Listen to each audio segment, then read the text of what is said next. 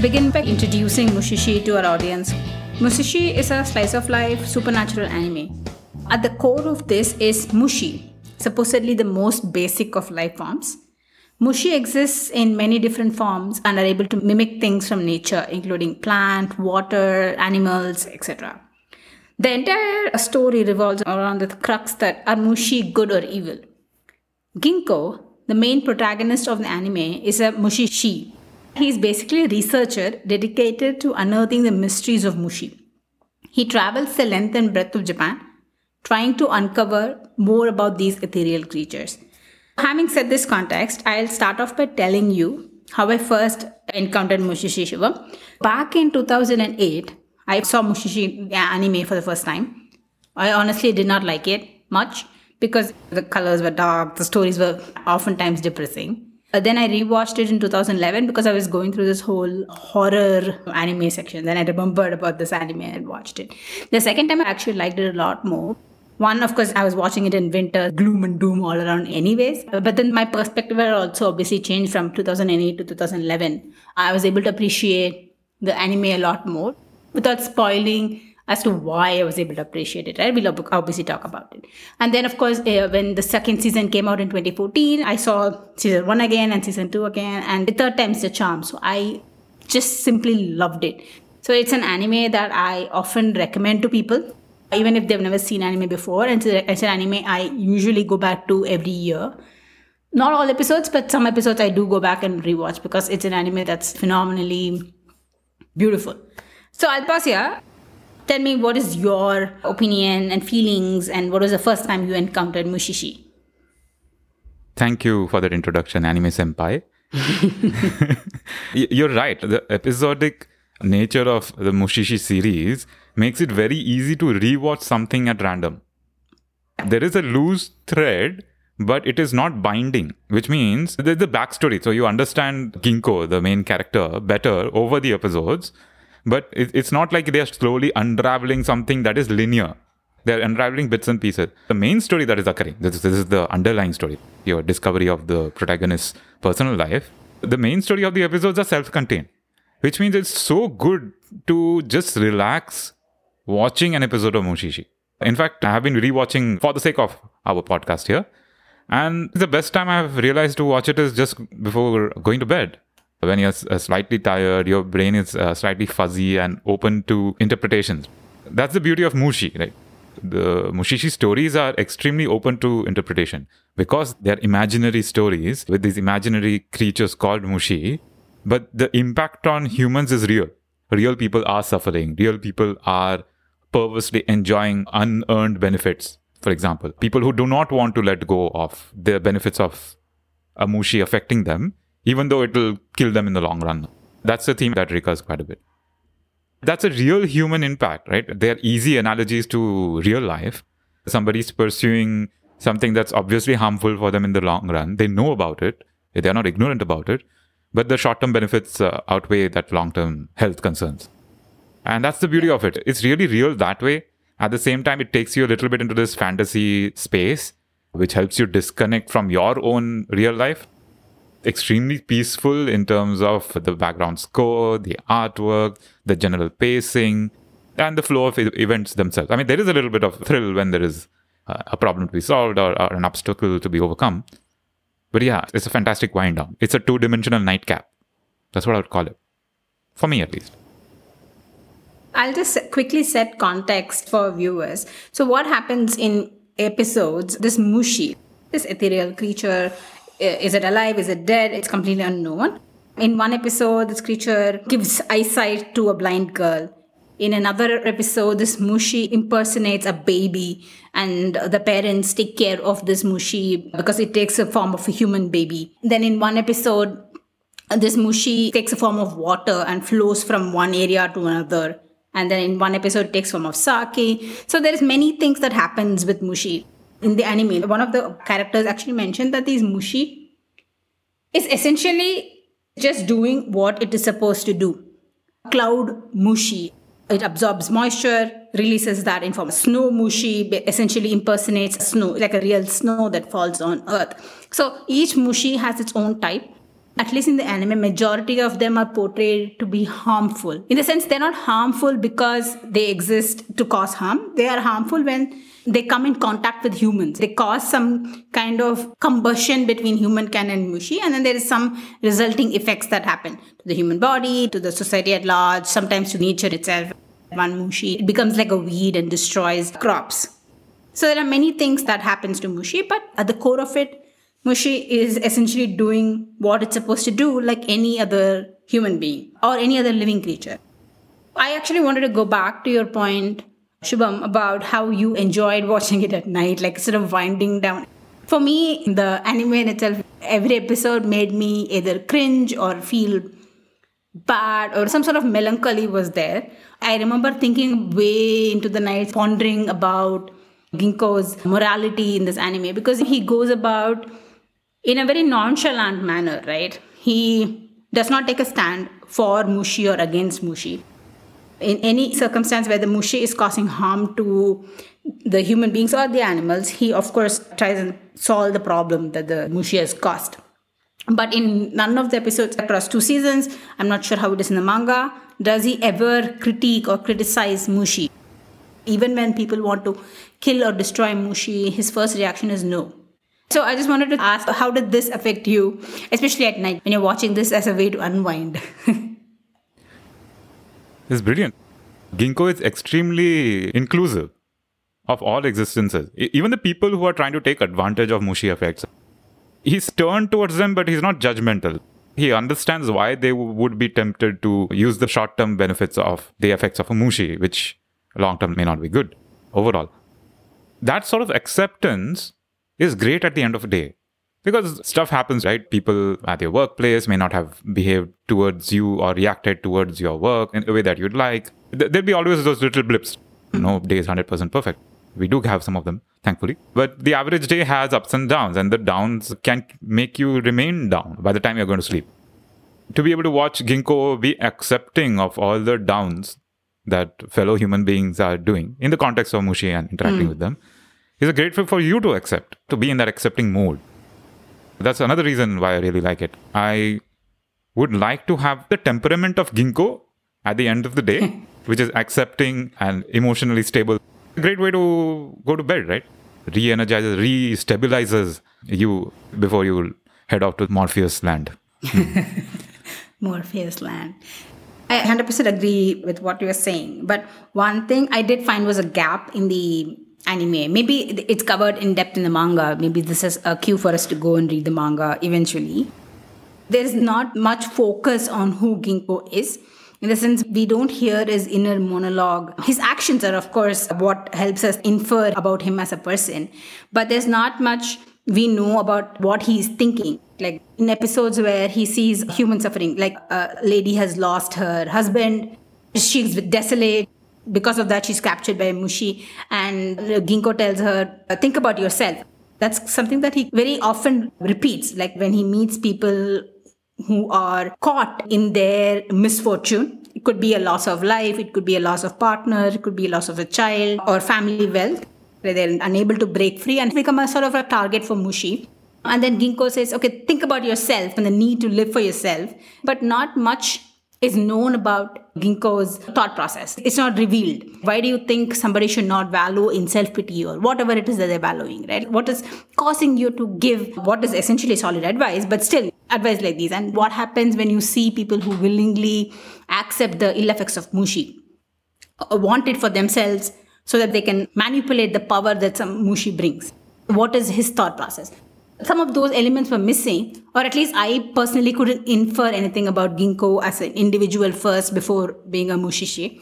What I would have loved to see more of was Ginko have these moral dilemmas with himself. What are your thoughts around it, Shiva? Interesting point. Ginko is emotionally detached from the situation, right? Which is why he's able to deduct the issue or find a solution quickly. But the flip side is he doesn't truly connect with the problems of the folks he comes into contact with. I didn't notice it much because Ginko is a traveler. Hmm. I won't reveal too much, but he cannot stay in one place for too long due to a condition. Because he doesn't stay for long, he actually hasn't undergone the problems of in, in Indian terms, sansara. He's closer to a traveling sannyasi. He provides relief, maybe not from a spiritual or emotional perspective like an Indian sannyasi would, but definitely is a similar context. The society or an individual or a few people are suffering and they need the outside perspective to solve it because internally within their group they have not managed to solve it. It's not always true that only through a lack of empathy can we come to a good rational solution.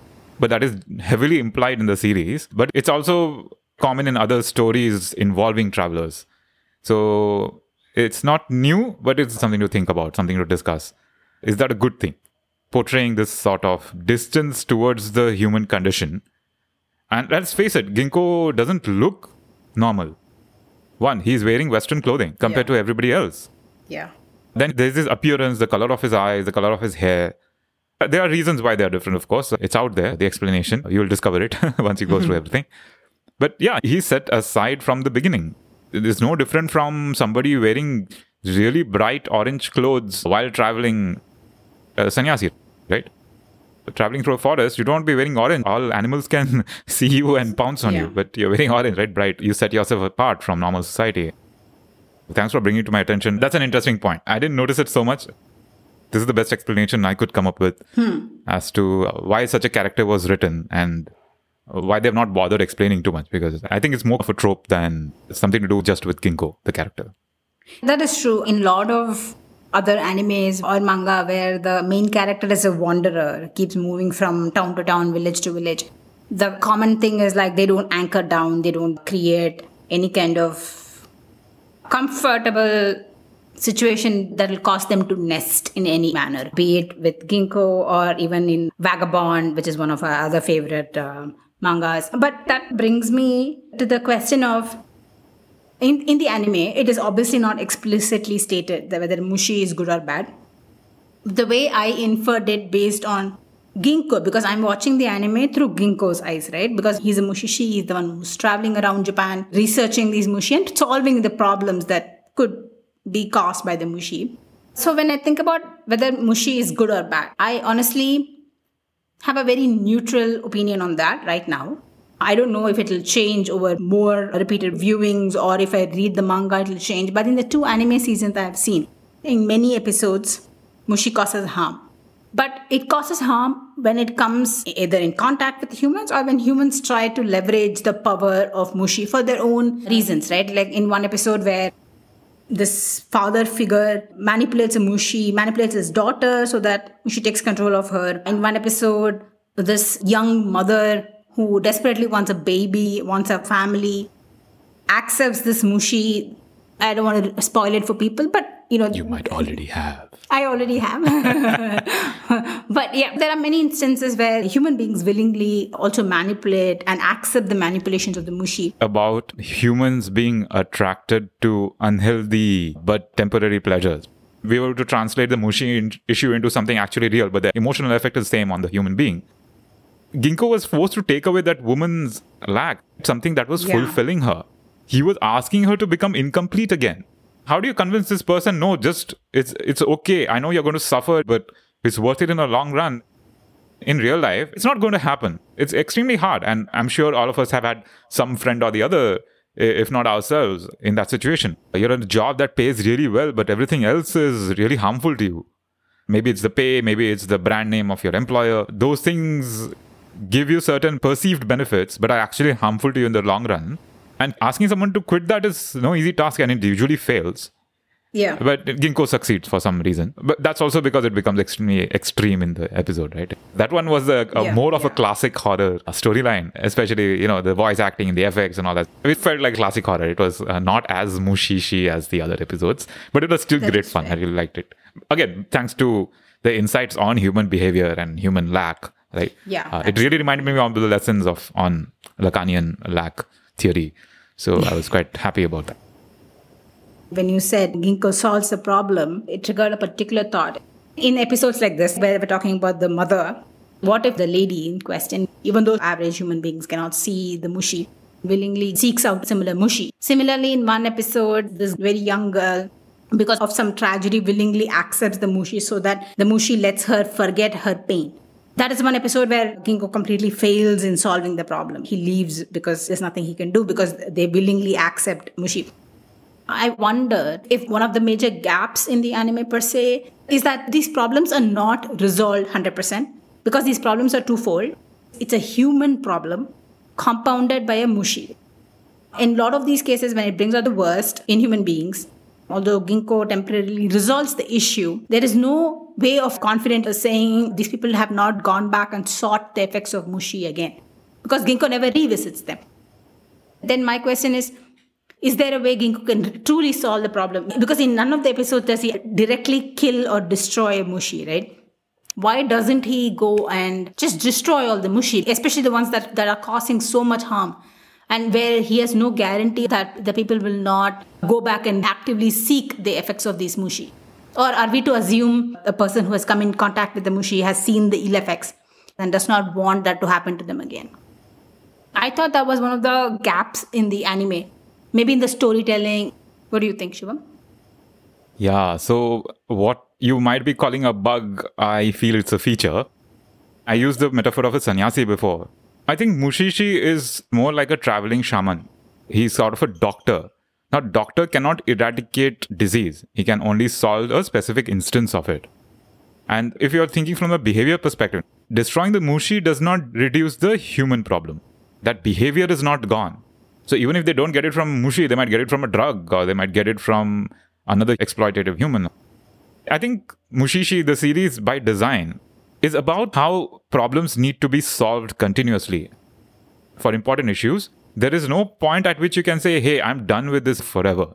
You have to continue being vigilant and you have to continue looking out for this problem creeping back again into your life and thankfully, the experience you've gained due to Ginko's intervention or remedial process, hopefully you're able to catch it the next time and avoid the problems yourself or know to call a mushishi next time. That's a common theme. Ginko receives letters from yeah. places and he travels there. And then they realize the problem is much bigger than they thought. Hopefully, the next time they will be far more proactive in calling a capable mushishi to help them out. That's where I feel it's a feature it tells the audience the biggest, most interesting problems in life actually never go away. They have to be managed every time, and that makes it interesting. So, that was my interpretation. Yeah, I 100% get what you were saying. The way I see it is the mangaka is using Mushi as a way to help people could be the audience could be the characters in the manga and the anime reflect and understand human feelings for all kinds of uh, desires as well, right? Not just human feelings, the good, the bad, and you know. So every time I say good, the bad, the ugly, I have to go back to Eli Wallach's character who's ugly and his famous quote. I'm sure many of you have heard of it, right? If you if you want to shoot, shoot, don't talk. It's a fabulous uh, uh, uh, dialogue, and it's a fabulous movie. It's it's a movie I watch uh, once a year without fail. It's also a brilliant way of exposing human behaviors. Like the three characters are embodiments of the good, the bad, and the ugly because it's who they are on the inside and how their actions sort of resonate with the name that is assigned to them. Anyways, digress a bit too much. Yeah, but coming back to Mushishi, and I'm just uh, assuming and putting myself in the author's shoe that Mushi is a catalyst for people to reflect on society, reflect on human behavior, human feelings, on a community, right? Because a lot of these characters also live within small communities where they encounter a Mushi and how that affects the community at large. In some cases, it's not just one person who's directly affected by the, by the Mushi, it, it has a reverberating effect in that small, tiny village that, that they might be living. So that's an interesting way for the author i again i don't want to suppose for the author to get the readers to reflect on our humanness i guess. Mushi to me is a catalyst that way. Moving from maybe slightly from the story just thinking about the art right? Why don't you start by telling us a little bit about the art of mushishi how did you like it? The colors the voice acting was was it all to your liking? What did you not like Right. So the production quality of the Mushishi series is extremely high. I loved it because of the art for sure. I don't know if I've uh, told you this before, but I chanced upon Mushishi. There was no recommendation or, you know, some manga, nothing. I had just signed up for one of these streaming services back in the day. I think it was Amazon Prime Video. It had just launched in India and I was trying it out. And they had a bunch of good anime back then. Now it's a different story. Mushishi was one of them. And I was like, wow, what is this? Uh, anime is there on Amazon Prime. And that was literally one of the first things that was showing up, which did not have uh, a scantily clad tween girl, right? So to speak. Yeah. you know what I mean? That's, that's a problem in the industry. But uh, I said, hey, this is, a, this is a good thumbnail. I got attracted specifically by the detail of the artwork in the thumbnail. And Mushishi, I- I'll admit it now, it was my first non shonen anime. I I think right before Mushishi, I had just finished stuff like Bleach and uh, Gundam Double Zero, and I like that stuff. I, will not deny it. I even enjoy them today. But Mushishi was this first one that, like, okay, I want to watch anime not just for entertainment value, Right. right? But as a cultural benefit, right? It would replace a book for me, so to speak. The production is what got me hooked, right? Of course, the content is what kept me hooked. But the artwork is gorgeous. The foliage, the nature, and even the mushi, how they're depicted, and they are an imaginary element. They are so thoughtfully done. Whenever my wife chances upon my screen while I'm rewatching the stuff, she said, Wow, just, you know, can you do a screen grab? I want to be able to paint this or use it as my desktop background. And it's not chance frames in the anime, it's throughout. It's so well composed, eh, it's so well painted, it's ridiculously good that way. Even if the story was trash, I would have recommended this anime to people just to watch hmm. for the artwork, right? Especially creative people, those who enjoy or understand the labor behind such high production values. But Yeah. fortunately for us, that's not the only thing that's good about it. The voice acting is another thing. Right? There are these various characters and these various emotions and these various situations. But not once have I felt that the voices were distracting from the story, right? Which is perhaps the highest goal of any voice acting to enhance and not distract. So Mushishi get top notch for voice acting. Maybe Ginko's is maybe not the best for that matter. It's a little staccato-ish. But I guess it is a bit weird because Ginko is a bit weird. Like I said, his appearance is a little weird and his uh, demeanor is a little weird. So maybe his voice being a little weird is good. But uh, for all the other characters, the children, the adults, those who are suffering or those who are afflicted, uh, the supernatural, sometimes the Mushi has a voice, right? Or they sound or something like that. And the soundtrack. The soundtrack which uh, tells you that the next few seconds is going to be ominous or the next few seconds is going to be resolution. The soundtrack's fantastic as well. And the first season starting song is so catchy. Not so great in the second season, but the first season's catchy song is like I, I hum it here and there, you know, time to time in anticipation of my evening watching of a Mushishi episode. That song is already there in my head, you know, like a preamble. uh, so, so preamble, sorry, preamble is the French word for it. Yes, yes, I, I like to flex my uh, French abilities quite a bit because the French are also very good at uh, comics and uh, animated stuff. So I get the best of both worlds. I'm truly blessed. Yes.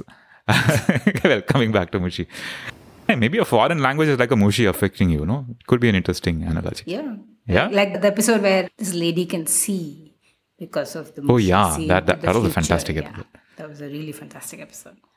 It was more traditionally like an Indian sounding story. Anyway, well, I digress. So the production values are great. The sound, the voice quality is fantastic. The background score is fantastic. The art mm. quality is exceptional. And of course, the story pacing, and we, we have spoken about that already. It's it's truly a well done piece of content, a benchmark in most cases to judge all other anime, not even anime, even uh, normal television series that you want to invest some time watching from end to end. It's like, is it as good? Is watching this new stuff better than rewatching Mushishi? That's the comparison I need to make. Yeah. And most of the time, the, the new stuff fails, right? Yeah, 100%. I agree. It, it fails on so many levels. One is, I also think that there's sort of misunderstanding of what a slice of life anime can be. Basically, most of them revolve around a school, the standard tropes, you know, teenage girls or teenage boys as groups undergoing coming of age or uh, just having fun. Like some, some are really good, like Nichijou and Danshi Koukousei and all, they're really good. But a lot of them fail to capture the true essence of what is a slice of life anime. And in the recent years, slice of life anime has de- definitely taken a beating because it is mixed with a little bit of the isekai genre, where essentially something happens, boy collides with a with a van or something like that. But it's uh, isekai is essentially that. Uh, where you get transported to another world. But there are really good animes uh, with isekai as a theme. Seven Kingdoms is one, which is slightly mecha. It has some mecha elements involved, which is which is quite nice. But again, we keep digressing. Going back to uh, Mushishi, what I actually uh, uh, because I recently started rewatching this another anime, one of my favorite animes, uh, Seirei no Moribito. And the color themes of that anime is very similar to Mushishi. Then I sort of was googling a bit and uh, was looking at animes that came out in that period, 2003, 4, 5, to maybe about 2008 9 the color themes was very similar.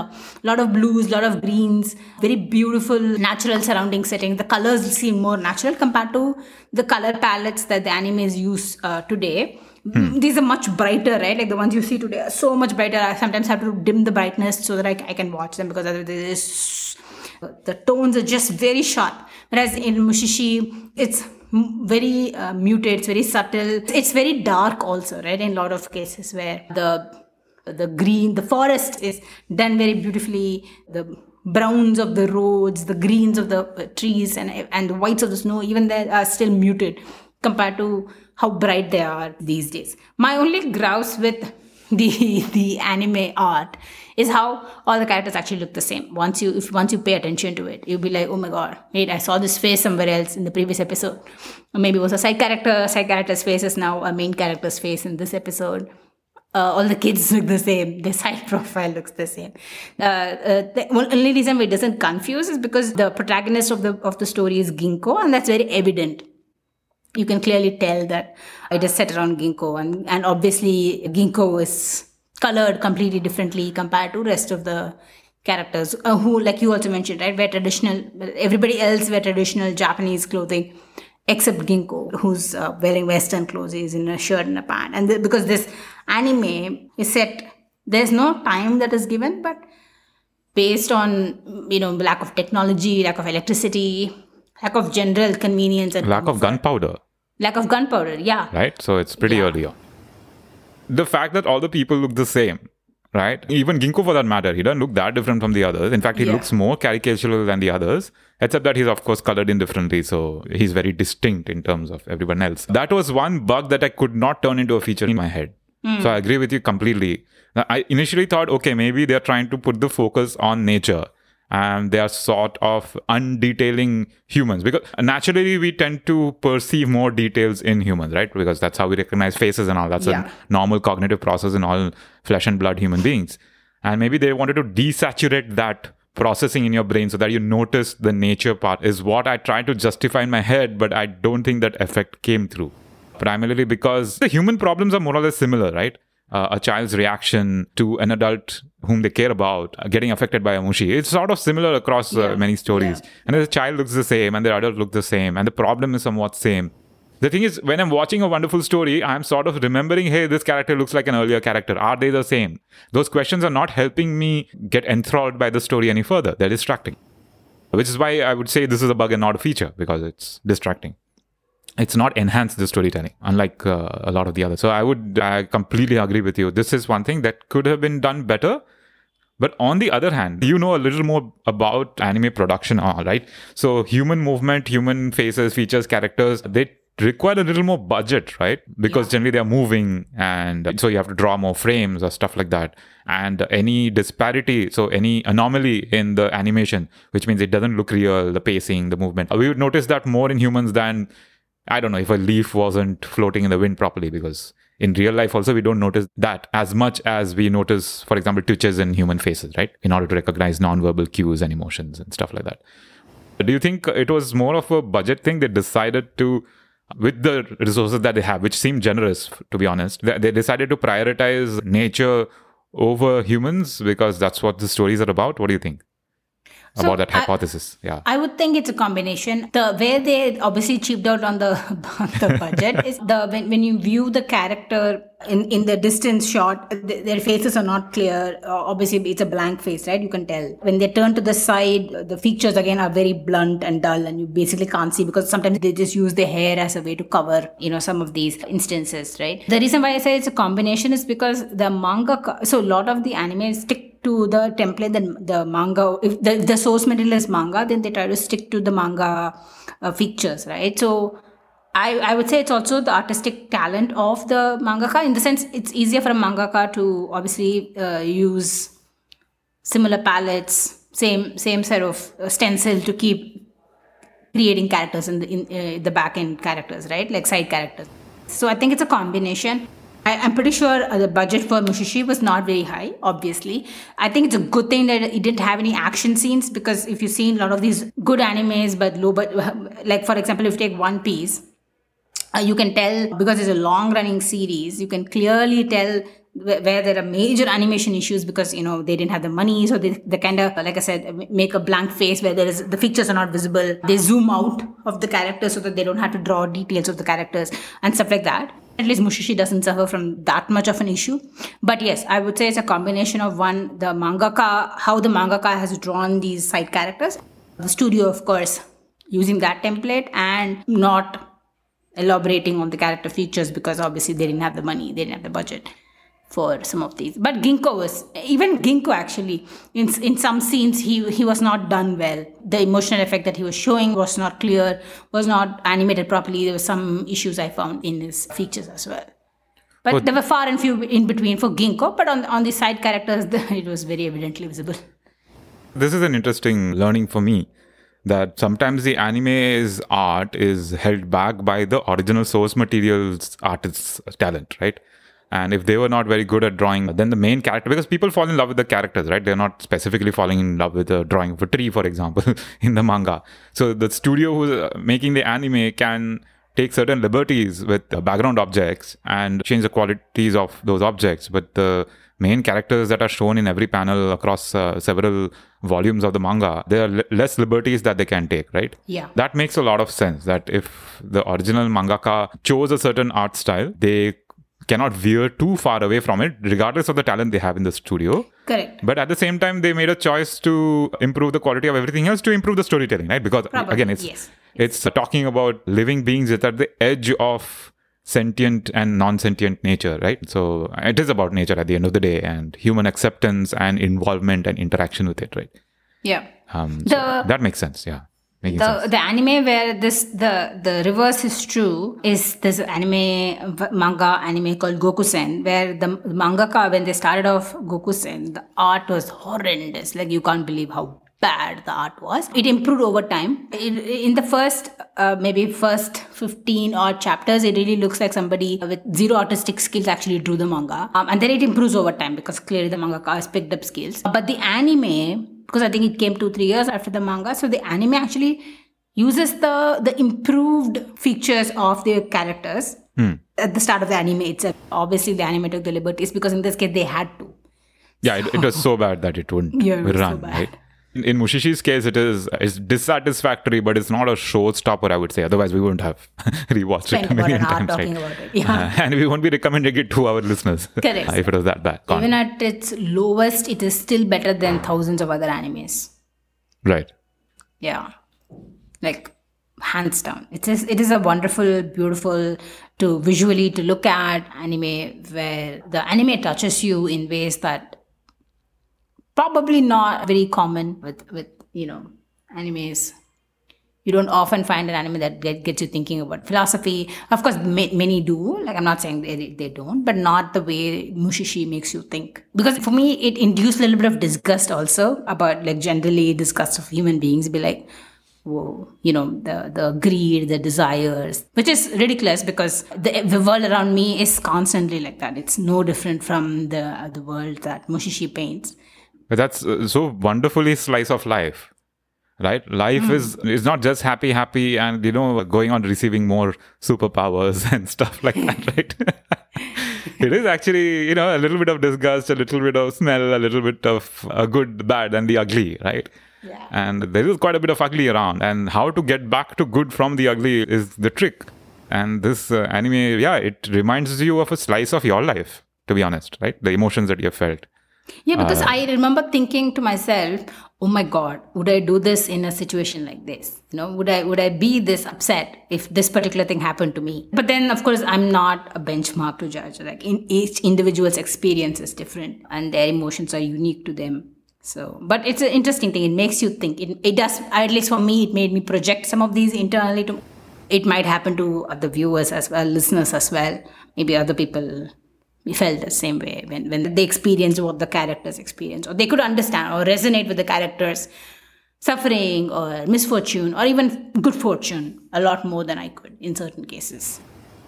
And that's what makes it a wonderful piece of art. The fact that Yeah. it makes you project so easily without being kitschy or preachy or you know, Correct. it's it's a self-help book without being self-help right it helps you look into yourself uh, keeps you entertained in my case helps me sleep better. So it's really a, a golden pill right so yeah i know we are hyping it up a lot but it's worth the hype for sure No, it is definitely worth the hype. I, I, I recommend this Mushishi anime to everybody. People I know, even people who don't watch anime, but even then I have recommended. Anybody who's interested in a genre like this, like we said at the start, it's a slice of life combination with uh, supernatural elements, with some amount of mystery thrown in here and there, because a Ginko goes around solving up, you know, these the mystery of Mushishi. There is some amount of history in it, whether it's 100% true or not, we don't know. We have to Google and read some of the background stories. But it's, it's an anime that has a lot to offer for, and depending on the view you take, it'll definitely keep audience entertained. For sure. yeah yeah I, I don't think there'll be anyone who will find it hard to be entertained in some form by mushishi which is why it's such an easy recommend like you Yeah. said Yeah. So I, I really hope it gets. I mean, I know a lot of people have, based on what, what you find about Mushishi on Reddit and on MyAnimeList, it's a very popular anime. I wouldn't obviously say it's as popular as other slice of life animes. It, it's like, you know, Lucky Star or Nichijou, like we mentioned at the start. But it is definitely worth a watch. It is definitely, it definitely has a fan following. Similar to the reasons why you and I love it, people have uh, sort of similar reasons to why they like Mushishi, why they, they enjoy this anime as well. And there are people who don't like it, uh, who absolutely hate it because for similar reasons that we already mentioned, the art is off-putting, maybe the story is off-putting because they don't understand what this Mushishi is. They're like, there's no explanation for this, and, and the stories sometimes are too personal, and there is no action. It's very you know slow there's a lot of conversation there's constant talking so that might be off-putting for for many people even though you know uh, obviously you and i loved it so I can understand. I mean, a slightly younger, more boisterous audience may not like it, right? Uh, so, literal shonen audience may not like it because they may not have gone through all these adult emotions, so to speak, of pain, of parting, of lack. Yeah, I- I would I wouldn't recommend it to a 16 year old, for example, Obviously. unless unless Maybe- they are obviously they feel a little mature beyond their age. So maybe that is why in 2008 when i saw it for the first time i didn't like it. Because I, I I obviously couldn't relate to the emotions in the anime. And uh, although i have watched slice of life before uh, lucky star being my favorite of all time favorite but that's more like set in school. It's about girls set in school. That, that's that's a complete that's a comedy. So from there obviously it was a big leap to mushishi in 2008 where there's no action there's only melancholy and as I aged, Mushishi has aged for me like fine wine as well. I'm able to relate to it more. I'm able to understand it more. I'm able to uh, debate with it in my head a lot more than in, in 2008, where my first reaction was, God, this is so bleak and dark and unnecessary, you know? Yeah, unnecessary is not a word I would. Yeah, so I also discovered it very late, and maybe I'm fortunate that way. The sooner you come across it, the more time you have to rewatch it and keep enjoying it more. so it's it's like you said, it's a fine wine. Every time you watch it, you notice new things about it. You get to enjoy it all over again in a new way. And there aren't too many pieces of content and art out there, right, that do that to you. We really hope that Mushishi can can do that for our listeners Yeah. uh, they can enjoy it and it becomes their happy place. Yeah, absolutely. 1001 Anime Nights resoundingly recommends Mushishi.